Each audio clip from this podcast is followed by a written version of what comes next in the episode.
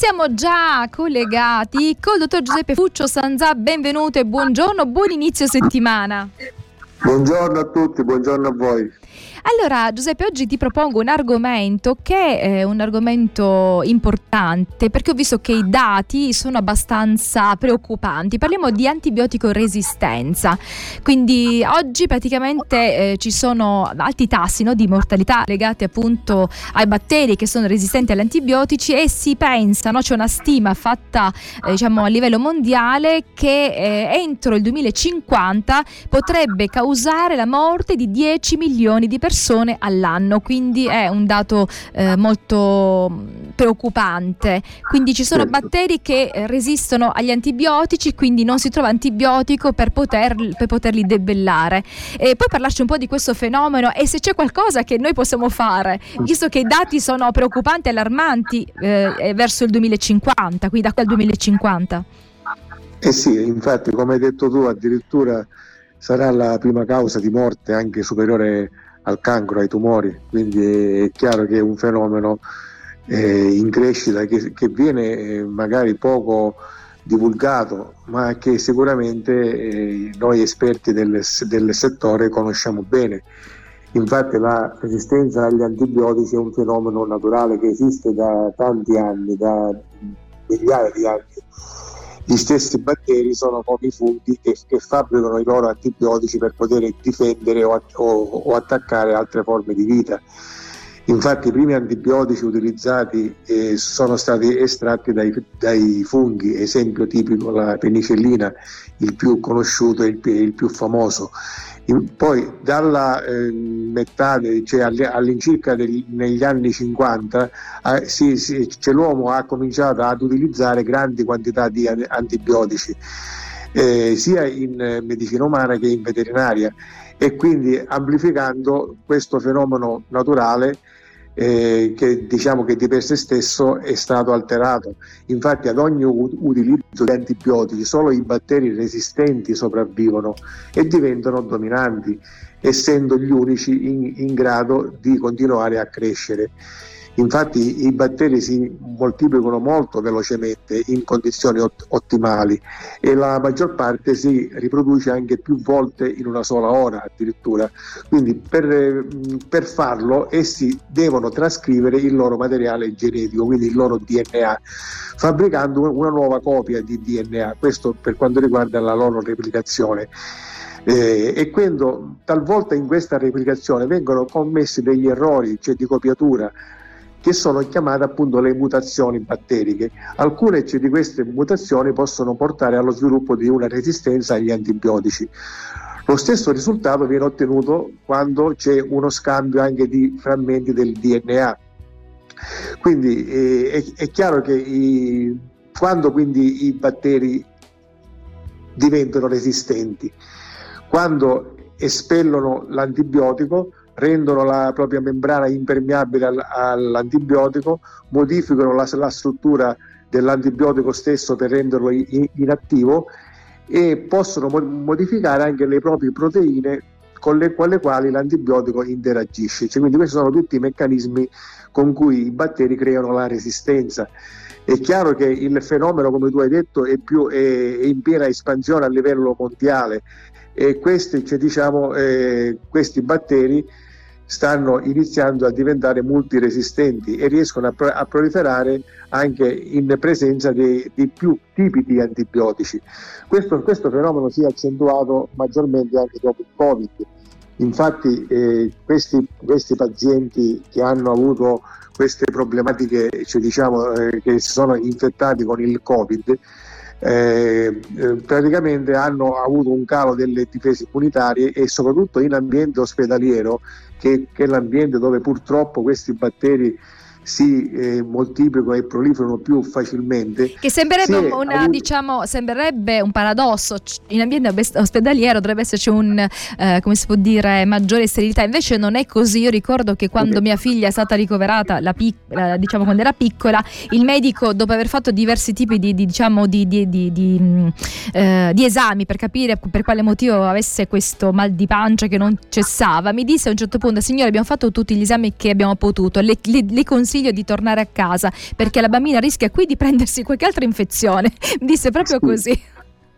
Eh sì, perché in ambiente ospedaliero, con l'uso appunto di questi disinfettanti, di questi antibiotici, si creano più facilmente gli antibiotici resistenti, perché è chiaro che in natura c'è una competitività fra batteri, quindi se uno uccide una certa classe di batteri, un'altra classe resistente prolifera. E quindi è chiaro che nell'ambiente anzi dove c'è più, fra virgolette, maggiore difesa e maggiore protezione eh, con gli antibiotici e con i disinfettanti, si vengono a creare appunto i ceppi più resistenti. Cioè, quindi non è un paradosso, sembra un paradosso, ma è così e quindi in effetti poi infatti tutte queste persone che hanno avuto il covid ora si è visto a distanza di, cioè di tempo che sono morti non, non, solo per il covid o per il covid ma, ma per le complicanze batteriche.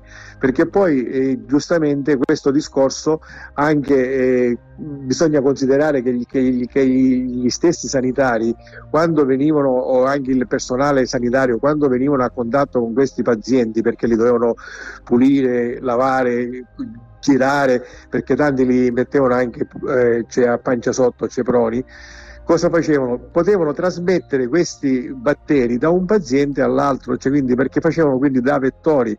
È chiaro che se uno ha una, un sistema immunitario debole, è chiaro che è più facile che, che possa soccombere Invece se uno ha un sistema immunitario molto forte, anche se in, eh, viene eh, a contatto con un batterio, fra virgolette, resistente agli antibiotici, riesce a debellarlo. Quindi è chiaro che questi, questi, eh, cioè che questi batteri fanno breccia soprattutto nei pazienti più deboli, quindi quelli più anziani, quelli che hanno un sistema immunitario defedato è chiaro che quindi bisogna, oltre a, a, a portare avanti la ricerca, e ora infatti ci diremo a che punto è questa ricerca, eh, avere sempre essere con delle difese valide, perché la, il nostro sistema immunitario è, è la prima eh, cosa più importante che ci possa essere per la, per la nostra salute, per la nostra cioè, certo. difesa. E poi leggevo quindi, che, ad esempio, noi quando pensiamo ai microbi, e, diciamo i microbi, batteri e virus, pensiamo come degli agenti che sono patogeni. In realtà nel nostro organismo esistono tantissimi batteri, tantissimi virus che convivono con noi, perché quando c'è un giusto equilibrio, eh, diciamo, sono, sono, benefici, però quando questo equilibrio salta, quando poi c'è qualche batterio che ha la prevalenza portiamo, sull'altro, ci un fa, esempio, sì, ci fa... È, è, è, come dici tu, un esempio semplicissimo, l'Escherichia coli. L'Escherichia coli è un batterio che noi abbiamo dentro di noi ed è uno di, di, di quei batteri che può, eh, cioè che, che può sviluppare una multiresistenza. Infatti, fra i vari, ora cito 6 o 7 famiglie dei batteri incriminati di, di, cioè di questa super resistenza e che possono diventare pericolosi sono lo stafilococco aureus, la pseudomonas aeruginosa, l'enterococco che è resistente alla vancomicina, l'escherichia coli appunto, la klebsiella pneumonia e il micobatterio tuberculosis. Questi sono quelli implicati maggiormente nella resistenza, nella, in questa resistenza e, e quelle che sono diciamo, la causa delle, dei maggiori decessi per, la, per eh, questa che sono praticamente eh, gli antibiotici, anche più antibiotici associati non, non gli fanno niente. Quindi l'Escherichia coli, ad esempio, che è un batterio che noi abbiamo dentro di noi, però che è in competizione con altri batteri, fra virgolette, buoni, cito i lattobacilli, i bifitobatteri, eccetera, quando è diciamo così eh, tenuto buono, fra virgolette, anche da questi altri batteri che sono buoni, non succede niente. Cosa succede? Come ci infettiamo noi? Quando calano le difese immunitarie, quando questi batteri buoni vengono fra virgolette anche uccisi da, da, da degli antibiotici comuni quindi cosa succede? questo Escherichia coli può modificarsi può diventare resistente al punto tale che poi che nessun antibiotico gli fa niente in un soggetto defedato può portare anche alla morte certo. questo è un po' il meccanismo che, che, dicevi tu e che io ho, ho, ho spiegato. Grazie. E torniamo a parlare col dottor Giuseppe Fuccio Sanzà. Stiamo trattando un argomento interessante ed è poco diffuso, poco conosciuto, cioè l'antibiotico resistenza. I batteri iniziano a essere sempre più resistenti e se sono resistenti e, mal- e quindi il malato non guarisce, cosa succede? Che eh, può arrivare alla morte e si pensa, si stima che dentro il 2050 questo tipo di batterio, diciamo questo tipo di antibiotico resistenza possa causare fino a 10 milioni di morti all'anno. Quindi Giuseppe è un dato eh, da far paura. Preoccupante. Eh sì, eh, infatti abbiamo detto che sarà la prima causa di morte anche superiore ai tumori, quindi è una cosa che sicuramente non è da sottovalutare.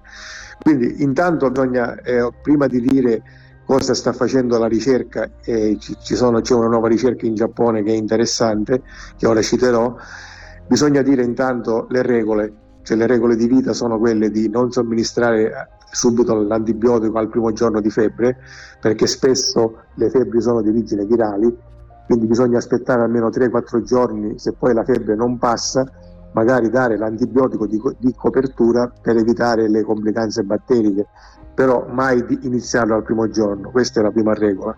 La seconda regola è quella di avere sempre un sistema immunitario efficiente, quindi preoccuparsi della flora batterica intestinale e dell'intestino dove risiede il 90% del sistema immunitario, quindi avere una buona, una buona ecologia intestinale prendendo magari dei cicli, dei fermenti ogni tanto, eh, col, stare, stare attenti col cibo, con l'alimentazione e tutto il resto e poi anche oltre a queste norme igieniche magari di, di, di, tanto in tanto prendere qualche prodotto naturale che aumenti le difese immunitarie sia di fitoterapia che di omeopatia. Esistono, esistono tanti diciamo conosciuti e più o meno conosciuti. Non lo so, cito per esempio molto conosciuta l'echinacea, l'uncaria cioè dire la rosa canina ad esempio cioè, ci sono varie, varie piante oppure anche l'andrografis oppure anche altre, eh, altri rimedi omeopatici, questi sono fitoterapici, quelli che ho citato, che aumentano le difese immunitarie. Ma al di là di questo, quindi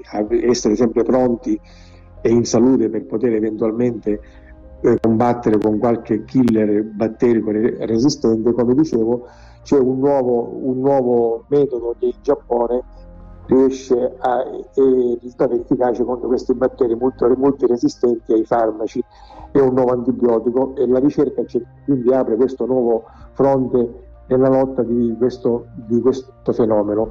E questa Università del Giappone di, eh, di Hokkaido, eh, cioè questi prodotti cioè, si chiamano sferimicine e secondo appunto quanto riportato da questo studio sono efficaci e, f- funzionano contro la, lo, staff- lo stafilococco aureo, l'enterococco eh, fecale, il micobatterio tubercolosi, che sono tre killer, tre antibiotici resistenti. Le sferomicine bloccano la funzione di una proteina batterica chiamata proteina mRNA, ma comunque che è essenziale questa proteina per la replicazione dei germi e la costruzione della loro parete cellulare, che non è un bersaglio degli antibiotici attualmente disponibili in commercio.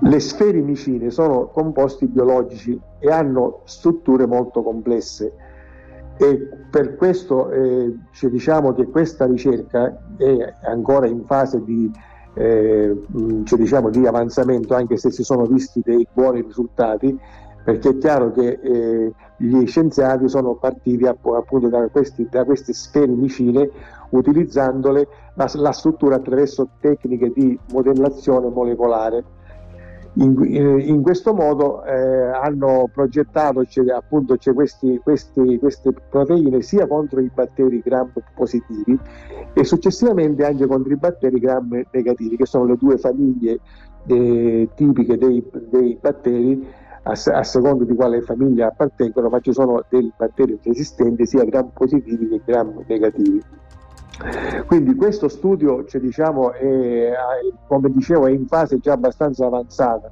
però è chiaro che eh, bisogna anche stare attenti perché se questo studio andrà in porto come si, come si pensa, perché i risultati sono buoni, è chiaro che eh, se ci sarà sempre un abuso, se siamo sempre lì, l'abuso del, del, di qualsiasi tipo di, di, antibiotico con leggerezza porta a delle resistenze perché i batteri si difendono sempre.